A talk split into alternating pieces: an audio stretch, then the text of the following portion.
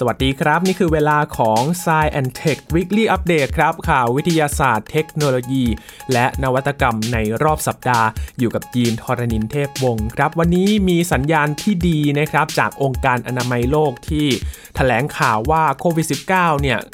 น่าจะใกล้เข้าสู่การหยุดระบาดแล้วนะครับ หรือว่า endemic กันแล้ว เพราะว่ามียอดผู้เสียชีวิตลดลงในรอบ 2 ปีครึ่งครับ ขณะที่ ทางจีนและก็อินเดียเองนะครับก็มีการอนุมัติวัคซีนโควิด แบบไร้เข็ม น่าจะมาช่วยเสริมในการสร้างภูมิคุ้มกันได้ครับนอกจากนี้ยังมีข่าวอื่นมาอัปเดตกันด้วยนะครับ ทั้งภาพถ่ายล่าสุดของกล้องโทรทัศน์อวกาศเจมส์เว็บแล้วก็กำหนดการล่าสุดครับของโครงการ Artemis 1 ซึ่งนาซาประกาศแล้วนะครับปลายเดือนกันยายนนี้มาลุ้นกันอีกรอบครับว่าจะได้ปล่อยจรวด SLS ขึ้นไปหรือไม่ ทั้งหมดนี้ติดตามได้ใน Science Tech Weekly Update สัปดาห์นี้ครับ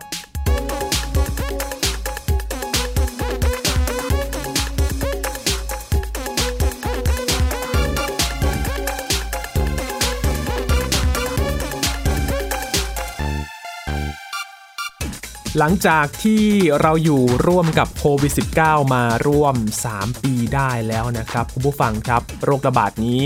ส่งผลทำให้มีผู้เสียชีวิตหลายล้านคนเลย แล้วก็มีผู้ติดเชื้อจำนวนมากเลยนะครับ ช่วงนี้ก็ยังคงระบาดกันอยู่ แต่ว่ามีสัญญาณที่ดีจากองค์การอนามัยโลกนะครับว่ามันน่าจะใกล้เข้าสู่จุดการหยุดระบาดหรือว่า endemic แล้ว หลังจากที่มีสถิติออกมานะครับทั้งยอดผู้เสียชีวิต แล้วก็ยอดผู้ติดเชื้อเนี่ยต่ำลงในรอบกว่า 2 ปีครึ่งด้วยกันครับ ผู้อำนวยการองค์การอนามัยโลกนะครับหรือว่า WHO บอกว่าจำนวนผู้เสียชีวิตจากโควิด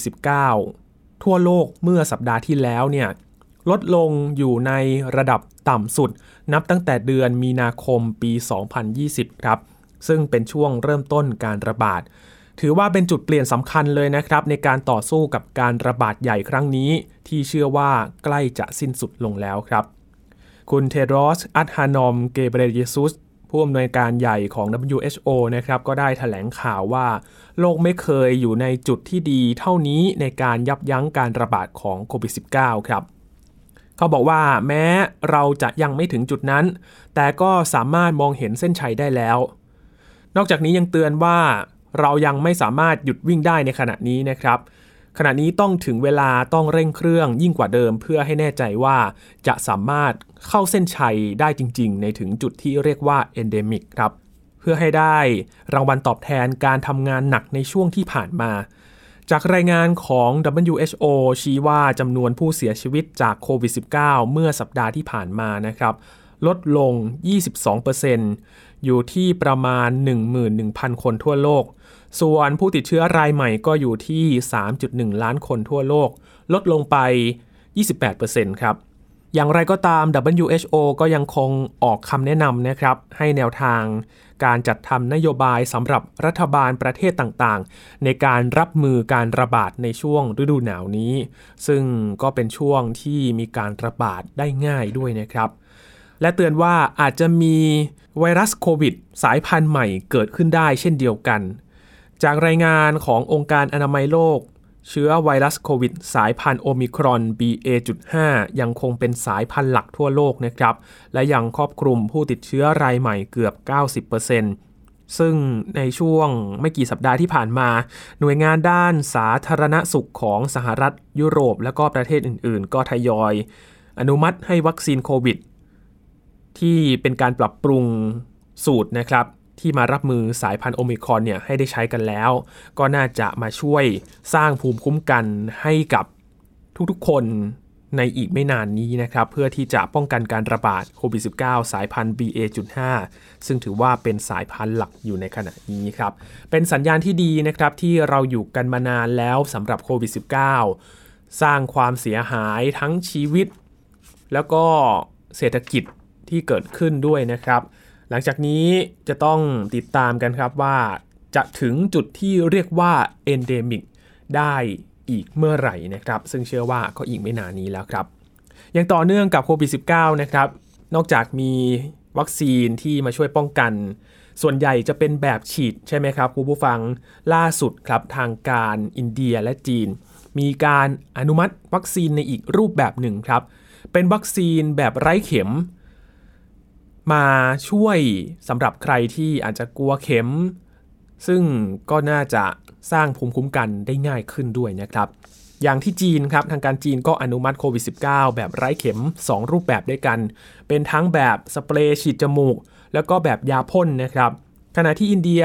อนุมัติการใช้วัคซีนในรูปแบบของสเปรย์พ่นจมูกเช่นเดียวกัน ของบริษัท Bharat Biotech นะครับเพื่อเป็นอีกทางเลือกหนึ่งให้กับผู้ที่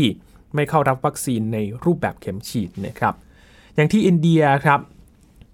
วัคซีนแบบสเปรย์พ่นจมูกได้รับการพัฒนาจากทีมนักวิทยาศาสตร์ที่มหาวิทยาลัยวอชิงตัน วิทยาเขตเซนต์หลุยส์นะครับ และขึ้นทะเบียนโดยบริษัท Bharat Biotech โดยมีการทดสอบ 2 ครั้งครับ ด้วยการใช้วัคซีนจำนวน 2 โดส กับอาสาสมัครที่ไม่เคยได้รับวัคซีน โควิด รูปแบบใดมาก่อนเลย 3,100 คน และก็ให้วัคซีนเป็นบูสเตอร์กับอาสาสมัครอีก 875 คนที่เคยได้รับวัคซีนโควิด -19 แบบดั้งเดิมชนิด 2 เข็มมาแล้วนะครับ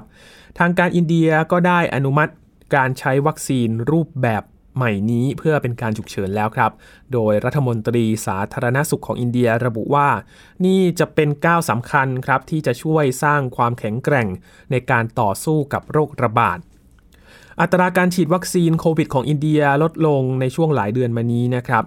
ระหว่างที่ยอดติดเชื้อก็มีตัวเลขที่เพิ่มสูงขึ้น ชาวอินเดียราว 940 ล้านคน หรือราว 67%ฉีดวัคซีนแล้วอย่างน้อย 2 เข็มครับ แต่มีเพียง 15%ที่เข้ารับวัคซีนบูสเตอร์นะครับตอนนี้ยังไม่มีความชัดเจนว่าวัคซีนแบบพ่นจมูกเนี่ยจะมีประสิทธิภาพมากน้อยแค่ไหน ทางบริษัทเวชภัณฑ์อินเดีย Bharat Biotech ก็ยังไม่ได้เปิดเผยผลการศึกษาประสิทธิผลของวัคซีนรูปแบบนี้ด้วยนะครับ ทางด้านฝั่งจีนครับ บริษัท CanSino Biologics ประกาศว่าทางการจีนอนุมัติวัคซีนโควิด -19 แบบยาพ่นเพื่อใช้เป็นวัคซีนกระตุ้นภูมิหรือว่าบูสเตอร์ โดยบริษัทได้เปิดเผยผลการศึกษาเบื้องต้นว่าวัคซีนรูปแบบนี้ น่าจะช่วยกระตุ้นภูมิคุ้มกันหลังจากการพ่นยาเพียงหนึ่งครั้งนะครับ แต่ก็ยังไม่มีความชัดเจนเช่นเดียวกันครับถึงประสิทธิผลของวัคซีนแบบใหม่ แล้วก็ยังไม่ได้ระบุว่าวัคซีนแบบยาพ่นเนี่ยจะนำมาใช้เมื่อไหร่ ปัจจุบันโควิด -19 ที่กำลังระบาดอยู่ในขณะนี้นะครับ เรามีวัคซีนที่ได้รับการรับรองส่วนใหญ่ ยังเป็นรูปแบบเข็มฉีดอยู่นะครับ ซึ่งสามารถช่วยรักษาผู้คนนับล้าน และการป้องกันการป่วยหนักและเสียชีวิตจากโควิด -19 ได้ แม้จะมีการระบาดของ โควิดกลายพันธุ์หลากหลายชนิดในตอนนี้ก็ตาม แต่การพัฒนาวัคซีนแบบไร้เข็มฉีดเนี่ยก็น่าจะเป็นกลยุทธ์ที่เพิ่มการป้องกันการติดเชื้อไวรัสโควิด -19 ด้วยนะครับซึ่งบริษัทคาสิโนก็เป็นหนึ่งใน 2 ผู้พัฒนาวัคซีนรูปแบบนี้ จากข้อมูลขององค์การอนามัยโลกนะครับในประเทศไทยเองตอนนี้ก็มีการพัฒนาวัคซีนกันอยู่นะครับ ทั้งแบบเข็มเองแล้วก็แบบยาพ่น ที่เป็นสเปรย์พ่นจมูกนะครับอยู่ในขั้นตอนของการพัฒนาอยู่นะครับ ยังไม่ได้รับการอนุมัติ ก็คาดว่าน่าจะได้รับการอนุมัติในเร็ววันนี้นะครับ ปีหน้าน่าจะมีวัคซีนทางเลือกอื่นๆ มาช่วยในการป้องกันโควิด -19 มากขึ้นด้วยนะครับ ในช่วงนั้นเราก็หวังว่าการระบาดจะลดลง แต่การฉีดวัคซีนก็ยังจำเป็นอยู่นะครับอาจจะปรับรูปแบบกันไปตามคำแนะนำที่มีการแนะนำว่าอาจจะฉีดแบบไข้หวัดใหญ่ที่ฉีดปีละครั้ง เพื่อที่จะกระตุ้นภูมิในแต่ละปี เพื่อที่จะป้องกันการป่วยหนักแล้วก็เสียชีวิตนะครับ ยังอยู่ที่เรื่องของสุขภาพนะครับ พาไปดูเทรนด์สุขภาพในอีกรูปแบบหนึ่งครับ มีการพัฒนารอยสักอิเล็กทรอนิกส์ขึ้นมาครับ เป็นตัวช่วยที่จะมาช่วยเราตรวจสุขภาพแบบใหม่จากเกาหลีใต้ครับ พูดถึงตอนนี้เนี่ยการดูแลสุขภาพเนี่ยเป็นเรื่องสำคัญเหมือนกัน แล้วก็เทรนด์เรื่องนี้หลาย ๆ คนให้ความสนใจอย่างมากเลยนะครับ ทั้งการออกกำลังกายการหาอาหารที่เป็นประโยชน์ต่อสุขภาพรวมถึงอาจจะมีตัวช่วยที่มาเสริมสร้างร่างกายของเรา ในช่วงหลายปีที่ผ่านมามีหลายรูปแบบเลยนะครับ ยิ่งช่วงโควิด -19 เอง การออกกำลังกาย from home นะครับ work out from home แบบนี้ก็มีหลายคนที่มาเปิดช anel ให้ได้ นำเสนอท่าออกกำลังกายที่ทำง่ายๆที่บ้านด้วยนะครับ นี่คือตัวอย่างหนึ่งที่เห็นได้ชัดเลยนะครับ ว่าผู้คนนั้นหันมาดูแลสุขภาพ ดูแลตัวเองกันมากขึ้น และสอดคล้องกันครับเทรนด์เทคโนโลยีเพื่อสุขภาพเองก็เกิดขึ้นใหม่ทุกวัน ซึ่งมักจะมาในรูปแบบของอุปกรณ์ที่ติดตามร่างกายหรือว่าแอปพลิเคชันนะครับ อย่างสมาร์ทวอชเองที่หลายๆ คนเลือกที่จะสวมใส่มาดูข้อมูลต่างๆ ที่ เกิดขึ้นนะครับ การนับก้าวเดิน การวัดอัตราการเต้นของหัวใจหรือว่า การวัดคุณภาพการนอนหลับ หลายๆ คนอาจจะชอบนะครับในการใส่นาฬิกาทั้งตลอดทั้งวันเลย ทั้งการนอนก็ใส่ด้วยนะครับ แต่บางคนอาจจะรู้สึกลำคาญขึ้นมาครับ นักวิจัยเกาหลีใต้เขาเลยพัฒนารอยสักอิเล็กทรอนิกส์ขึ้นมาครับ ซึ่งจะช่วยลดความลำคาญสำหรับผู้ใช้งานบางคนได้นะครับ เพราะใช้เพียงวิธีการวาดหมึก ลงบนผิวหนังเท่านั้นครับรอยสักนี้อาจจะไม่ใช่รอยสักที่เราเห็นกันทั่วไปนะครับ สักแบบสักติดตัว แต่ว่ารอยสักนี้จะเป็นรูปแบบในการมาฟังกันครับ นักวิทยาศาสตร์จากสถาบันวิทยาศาสตร์และเทคโนโลยีขั้นสูงของเกาหลีใต้ Korea Advanced Institute of Science and Technology หรือว่า KAIST เป็นมหาวิทยาลัยวิจัยแห่งชาติของเกาหลีใต้นะครับ ตั้งอยู่ที่เมืองแทจอนเขาประสบความสำเร็จในการคิดค้นรอยสักอิเล็กทรอนิกส์ครับ หรือว่า e-tattoo เพื่อใช้ในการตรวจสอบสภาวะร่างกายภายใน และก็รายงานผลการตรวจสุขภาพครับรอยสักอิเล็กทรอนิกส์นี้นะครับจะมีลักษณะเป็นหมึกสีเทาครับ สร้างขึ้นจากโลหะเหลว และอนุภาคท่อนาโนคาร์บอน วิธีการใช้งานก็ทำได้ง่าย ๆนะครับ เพียงแค่ทาหมึกลงบนร่างกาย หรือจะวาดเป็นลวดลายเหมือนรอยสักก็สามารถทำได้ จากนั้นใช้เวลาเพียงไม่กี่นาทีเพื่อรอให้หมึกแห้ง ติดกับผิวหนังนะครับ ก็พร้อมสำหรับการใช้งานแล้วครับ และเมื่อหมึกมันแห้ง พร้อมใช้งานแล้ว นักวิจัยหรือว่าแพทย์ก็จะสามารถใช้สายสัญญาณนะครับ มาเชื่อมกับรอยสักอิเล็กทรอนิกส์ที่อยู่บนตัวเราแล้วเนี่ยกับ เครื่องตรวจคลื่นไฟฟ้าหัวใจหรือว่า ECG หรือ biosensor อื่น ๆ เพื่อที่จะส่งสัญญาณจากรอยสักที่วาดไว้ เข้าไปยังเครื่องวัด ซึ่งจะรายงานข้อมูลอัตราการเต้นของหัวใจ สัญญาณชีพจร ปริมาณน้ำตาลกลูโคส biomarker ในเหงื่อ และก็ข้อมูลอื่น ๆ ได้นะครับ ซึ่งในอนาคตนักวิจัยเขาก็มีแผนเหมือนกันครับ จะต่อยอดด้วยการเชื่อมต่อชิปไร้สายเข้ากับรอยสักอิเล็กทรอนิกส์นี้เพื่อให้สามารถสื่อสารหรือว่าส่งสัญญาณระหว่างร่างกายกับอุปกรณ์ภายนอกได้แบบเรียลไทม์เลย นักวิจัยเขายืนยันนะครับว่าการนำรอยสักอิเล็กทรอนิกส์มาใช้เนี่ยจะไม่ทำให้เกิดความรำคาญ หรือว่าไม่สบายตัวเหมือนกับการใช้แผ่นเซนเซอร์ เพราะว่าน้ำหมึกตัวนี้มันมีความยืดหยุ่นครับติดกับผิวได้ดี ไม่หลุดลอกง่าย โดนน้ำได้แล้วก็ทนทานกับการถู แต่ก็ลบออกได้ง่ายนะครับ ด้วยการล้างด้วยน้ำสบู่ด้วยนะครับ สำหรับใครที่อยากจะมาตรวจเช็คสุขภาพในอีกรูปแบบหนึ่งนะครับ รอดูกันได้ครับว่า การใช้รอยสักอิเล็กทรอนิกส์เนี่ยจะมาช่วยตอบโจทย์ให้เรามากน้อยแค่ไหนนะครับ จากเรื่องสุขภาพครับมาดูเรื่องอวกาศกันบ้างนะครับ มีข้อมูลอัปเดตสำหรับภารกิจ Artemis 1 นะครับ ที่เตรียมจะส่งจรวด SLS ไป ดวงจันทร์นะครับ เป็นการนำยานอวกาศโอไรออน แบบไร้คนขับนะครับ ไปโคจรรอบดวงจันทร์ก่อนที่จะกลับมายังโลก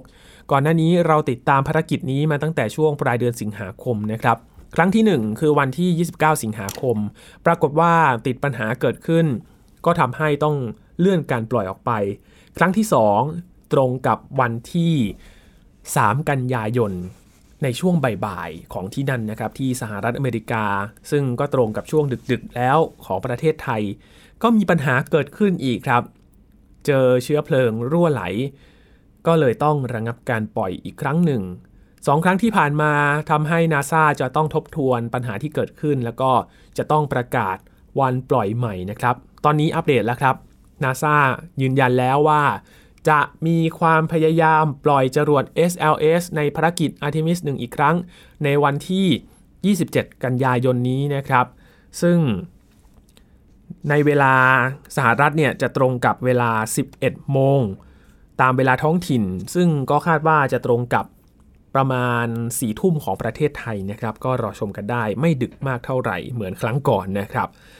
นาซาครับได้ประกาศกำหนดการทดสอบจรวด SLS ในโครงการ Artemis 1 อีกครั้งหลังจากประสบปัญหาไฮโดรเจน เหลว รั่วไหล ระหว่างการเติมเชื้อเพลิงจรวดเมื่อช่วงต้นเดือนที่ผ่านมานะครับ ความพยายามครั้งใหม่เนี่ยตอนแรกเขาตั้งไว้ 2 วันด้วยกัน มีช้อยแรกนะครับ เร็วที่สุดก็คือ 27 กันยายน แล้วก็คาดการไว้ว่าถ้าเกิดปัญหาจริงๆเนี่ยอาจจะเลื่อนการปล่อยไปเป็นวันที่ 2 ตุลาคมนะครับล่าสุดยืนยันจริง ๆ แล้วว่า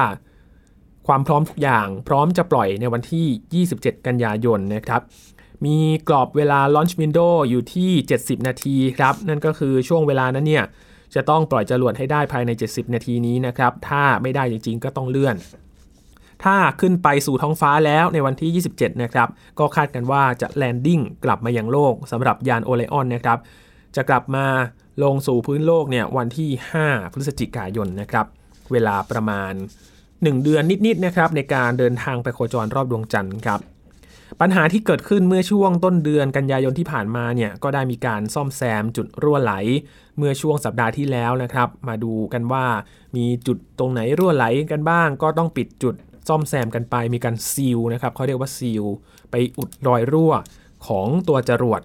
ที่มีเชื้อเพลิงเนี่ยรั่วไหลออกมา และเขาก็จะเตรียมทดสอบการเติมเชื้อเพลิงอีกครั้งหนึ่งนะครับ 21 กันยายนนี้เพื่อให้แน่ใจนะครับ หลังจากที่เลื่อนการปล่อยไปในวันที่ 27 กันยายนเนี่ยมันก็ทำให้นาซาเนี่ยมีเวลามากขึ้นนะครับในการที่จะตรวจสอบว่า ระบบหล่อเย็นในการเติมเชื้อเพลิงเนี่ยมีความพร้อมมากน้อยแค่ไหน แล้วก็ช่วยตรวจสอบว่า การแก้ไขรอยรั่วที่มันเคยรั่วออกไปเนี่ยสำเร็จหรือไม่นะครับ ก่อนที่จะทดสอบ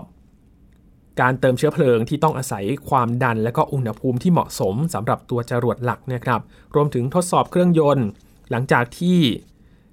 ครั้งแรกที่ปล่อยไปเนี่ยเตรียมจะปล่อยในวันที่ 29 สิงหาคมเนี่ยมันมีปัญหาเรื่องของเครื่องยนต์เนี่ยมันมีการแจ้งเตือนมาว่า อุณหภูมิมันไม่เหมาะสมนะครับ ก็เลยต้องระงับการปล่อย แต่ดูดูไปดูดูมาเนี่ยไปเจอว่าเซ็นเซอร์อาจจะทำงานผิดพลาดนะครับ คราวนี้ก็ต้องเช็คให้แน่ใจว่าเครื่องยนต์เนี่ยจะมีปัญหาจริง ๆ หรือเปล่า ซึ่งก็มาลุ้นกันครับว่า 27 กันยายนนี้นะครับ จะได้ส่งจรวด SLS ขึ้นสู่ท้องฟ้ากันหรือไม่นะครับ หวังว่าคงจะเป็นการปล่อยจริง ๆ แล้วนะครับ หลาย ๆ คนเฝ้าตารอ เพราะว่านี่จะเป็นโครงการแรกก้าวแรกเลยครับที่จะพามนุษย์ไปสู่ดวงจันทร์ในปี 2025 นี้นะครับ นอกจากนี้ครับนาซายังมีอีกภารกิจหนึ่งที่จะต้องรอเดินหน้าต่อนั่นก็คือ Crew 5นะครับ เป็นการร่วมมือกับบริษัทเอกชนอย่าง SpaceX ในการส่งนักบินอวกาศขึ้นสู่สถานีอวกาศนานาชาติหรือ ISS ด้วยยานอวกาศ Crew Dragon มีกำหนดการขึ้นสู่อวกาศในวันที่ 3 ตุลาคมนี้นะครับ ด้วยจรวด Falcon 9 ภารกิจนี้เป็นการแลกเปลี่ยนนักบินอวกาศจากรัสเซียมาด้วย 1 คนนะครับ พร้อมกับนำนักบินอวกาศจากสหรัฐ 2 คน แล้วก็จากญี่ปุ่นอีก 1 คน ไปประจำการอยู่ที่ ISS แล้วก็จะปัดเปลี่ยนนักบินอวกาศที่อยู่ในภารกิจ Crew 4นะครับ ที่ตอนนี้อยู่ที่ ISS เนี่ยกลับมายังโลกด้วย ซึ่งขณะนี้อยู่ในขั้นตอนการเตรียมความพร้อมกันอยู่ ทดสอบสภาพร่างกายนะครับ การเตรียมความพร้อมของนักบินอวกาศอยู่ที่นาซานะครับตอนนี้ ซึ่งช่วงปลายเดือนกันยายนนี้แหละครับ จนถึงตุลาคมก็ถือว่าเป็นช่วงที่น่าจับตามากๆเลยนะครับสำหรับภารกิจด้านอวกาศที่จะมาลุ้นกันครับว่า มนุษย์จะก้าวไปอีกขั้นหรือไม่ก่อนที่จะ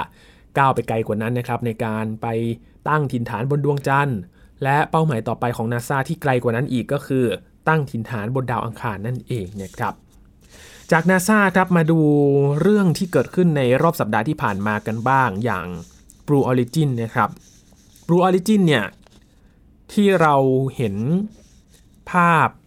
การนำ นักท่องเที่ยวหรือว่ามหาเศรษฐีนะครับ ไปสัมผัสสภาวะไร้น้ำหนักอาจจะไม่ได้ไปโคจรรอบโลก แต่ว่าก็ขึ้นไปอยู่ในขั้นหนึ่งที่สามารถลอยได้แล้วนะครับ ก็มีหลายเที่ยวบินที่ผ่านมาที่บูออริจินเนี่ยเขาขายตัว๋ว ซึ่งก็ราคาสูงมากๆเลยนะครับ พานักท่องเที่ยวที่กระเป๋าหนักๆเนี่ยไปสัมผัส สภาวะไร้น้ำหนักกันมาแล้ว ล่าสุดครับ เกิดปัญหาขึ้นสำหรับ การส่งจรวด New Shepard นะครับรอบนี้ไม่ได้พามนุษย์ไปสัมผัสสภาวะไร้น้ำหนักนะครับแต่ว่ารอบนี้เป็นการนำอุปกรณ์ทดลองทางวิทยาศาสตร์นะครับไปทดสอบในสภาวะไร้น้ำหนัก ในภารกิจ NS 23 ครับ ปรากฏว่าหลังจากที่ส่งจรวดขึ้นไปไม่ถึง 1 นาทีเท่านั้นนะครับ เกิดการขัดข้องขึ้นมาทำให้จรวดระเบิดครับ พอระเบิดขึ้นมาแคปซูลที่บรรทุกอุปกรณ์ด้านวิทยาศาสตร์ที่ติดขึ้นไปบนนั้นเนี่ยก็เลยปลดฉุกเฉินขึ้นมาเลยนะครับ ดีดตัวออกมาทันทีแล้วก็กางร่มชูชีพร่อนลงมาสู่พื้นโลกอย่างปลอดภัยนะครับ เบื้องต้นปัญหาที่เกิดขึ้นเนี่ยคาดว่าน่าจะเกิดจากเครื่องยนต์ BE3 ของตัวจรวดเนี่ยทำงานผิดปกติในช่วงที่เรียกว่า Max Q นะครับ คือขึ้นไประยะหนึ่งมันจะมีจุดที่เรียกว่า Max Q ครับ หรือว่า Maximum Dynamic Pressure เป็นช่วงที่จรวดเนี่ยเจอแรงกดดันมากที่สุดเลย คือถ้าผ่านช่วงนี้ไปได้เนี่ยก็ถือว่าสบายแล้วนะครับ แต่ว่าถ้าผ่านตัวนี้เนี่ยมันมีแรงกดดันเยอะๆ แล้วเครื่องยนต์มันมีปัญหาขึ้นมา ก็เช่นเดียวกับเหตุการณ์นี้ครับ เครื่องยนต์ระเบิดขึ้นตัวจรวดก็เลยเสียหายนะครับทำให้แคปซูลก็ต้องดีดตัวฉุกเฉินมา ตอนนี้องค์การบริหารการบินของรัฐบาลสหรัฐ หรือว่า FAA สั่งห้ามจรวดทุกลำของ Blue Origin เนี่ยขึ้นทำการบินชั่วคราวก่อนนะครับ ระหว่างที่ทำการสอบสวนเหตุการณ์ที่เกิดขึ้น แล้วก็ยืนยันว่าเหตุการณ์ระเบิดที่เกิดขึ้นในครั้งนี้เนี่ย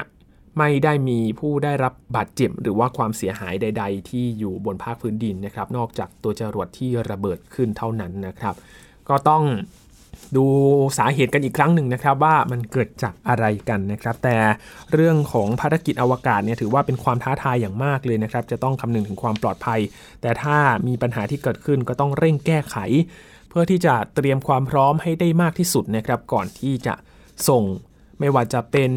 อุปกรณ์ทางวิทยาศาสตร์ หรือแม้แต่การส่งผู้โดยสารขึ้นไปนะครับ ยิ่งผู้โดยสารก็ต้องคำนึงถึงความปลอดภัยอย่างมากเลยนะครับ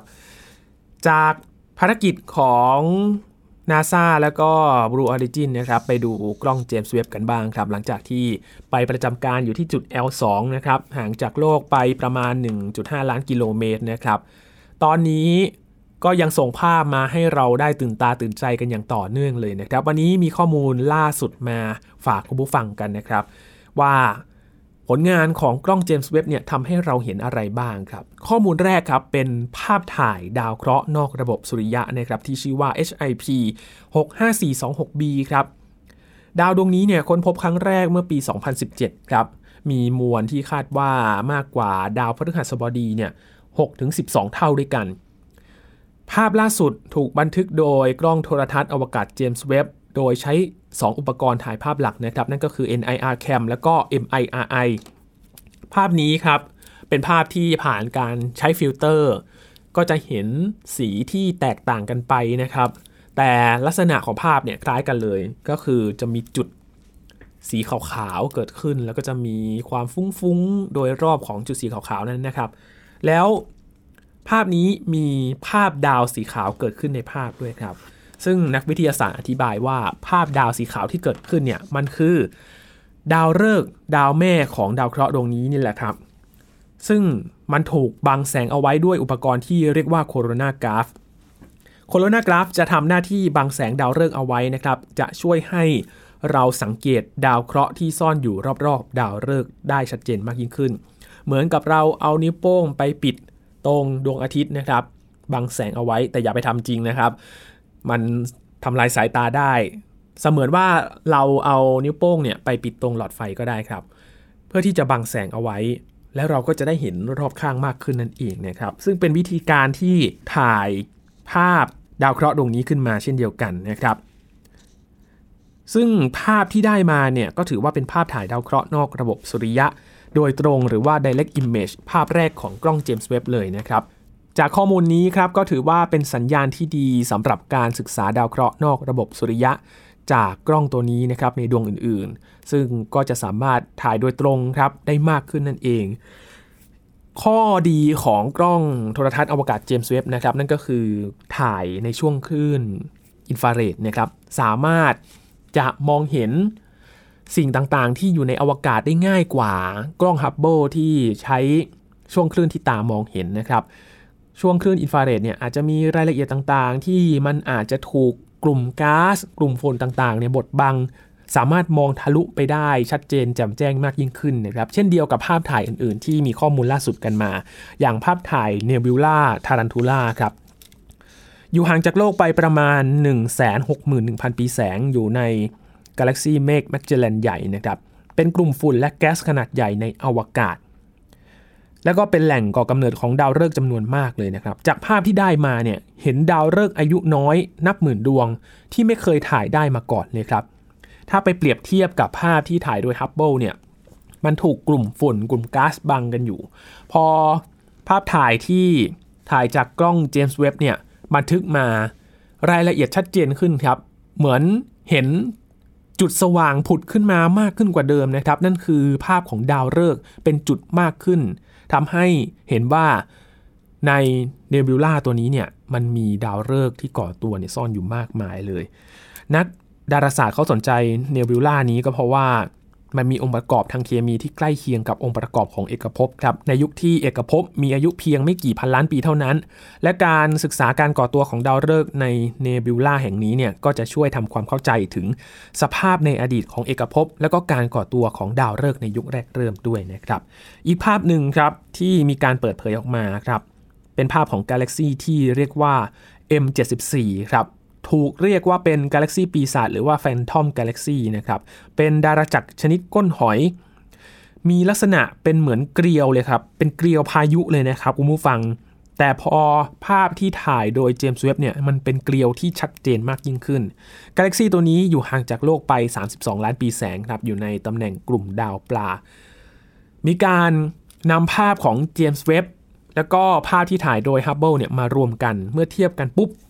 เห็นรายละเอียดของฝุ่นแก๊สจำนวนมากที่ปรากฏอยู่ในเกลียวของพายุนี้นะครับเขาเรียกว่าเกลียวแขนของดาราจักรตัวนี้ ซึ่งเป็นบริเวณที่มีการก่อกำเนิดดาวฤกษ์จำนวนมาก เช่นเดียวกัน ก็คือทำให้เห็นถึงจุดสว่างสว่างที่เป็นดาวฤกษ์มากยิ่งขึ้น ชัดเจนมากยิ่งขึ้นนะครับ และข้อมูลล่าสุดครับ คือส่งมาแบบไม่หยุดไม่พักเลยนะครับสำหรับเจมส์เว็บก็มีการเปิดเผยอีกภาพหนึ่งที่เป็นภาพล่าสุดขึ้นมา เป็นภาพเนลบิวล่าไนพลานครับ อยู่ห่างจากโลกประมาณ 1,350 ปีแสง หนึ่งในเนบิวลาที่สว่างที่สุด จนสามารถสังเกตเห็นได้บนท้องฟ้ายามค่ำคืนนะครับในตำแหน่งของกลุ่มดาวนายพราน การสำรวจในช่วงคลื่นอินฟราเรดจากกล้องเจมส์เว็บเนี่ยทำให้นักดาราศาสตร์ครับสามารถศึกษาพฤติกรรมของดาวฤกษ์เกิดใหม่ได้เป็นจำนวนมาก ที่เคยถูกเหล่าฝุ่นแก๊สคอยบดบังในภาพชุดเดิมของกล้องฮับเบิลนะครับซึ่ง เขาสำรวจในช่วงคลื่นตามองเห็นเป็นหลัก ทั้งหมดนี้ครับ เป็นภาพถ่ายล่าสุดที่เจมส์เว็บเนี่ยได้เปิดเผยออกมาหลังจากมีการเผยแพร่ภาพชุดแรกเมื่อเดือนกรกฎาคมที่ผ่านมานะครับ จากรายละเอียดของภาพที่เปิดเผยมานะครับทำให้ช่วยยืนยันครับว่า ประสิทธิภาพของกล้องเนี่ยมันช่วยเราได้มากแค่ไหน ชัดเจนมากยิ่งขึ้นแค่ไหนนะครับ เป็นข้อมูลที่นักดาราศาสตร์ครับก็จะนำไปศึกษาต่อ ถึงความเคลื่อนไหวของจักรวาลอันไกลโพ้น รวมถึงความพยายามที่จะย้อนไปถึงต้นกำเนิดจักรวาลด้วยนะครับ นี่คือข้อมูลล่าสุดจากเจนส์เว็บที่เรานำมาฝากกันในวันนี้ รวมถึงข่าวอื่นๆ ครับ ทั้งเรื่องวิทยาศาสตร์เทคโนโลยี และนวัตกรรมใน Science Tech Weekly Update สัปดาห์นี้ ที่ยินนำมาฝากให้คุณผู้ฟังได้ติดตามอัปเดตกันนะครับ คุณผู้ฟังติดตามรายการของเรากันได้ที่ www.thaipbspodcast.com ครับรวมถึงพอดแคสต์ช่องทางต่างๆ ที่คุณกำลังรับฟังเราอยู่ครับอัปเดตเรื่องวิทยาศาสตร์เทคโนโลยี และนวัตกรรมกับเราได้ที่นี่ทุกที่ทุกเวลากับไทย PBS Podcast นะครับ ช่วงนี้ยีนทรณินเทพวงศ์ต้องลาไปก่อนแล้วนะครับ สวัสดีครับ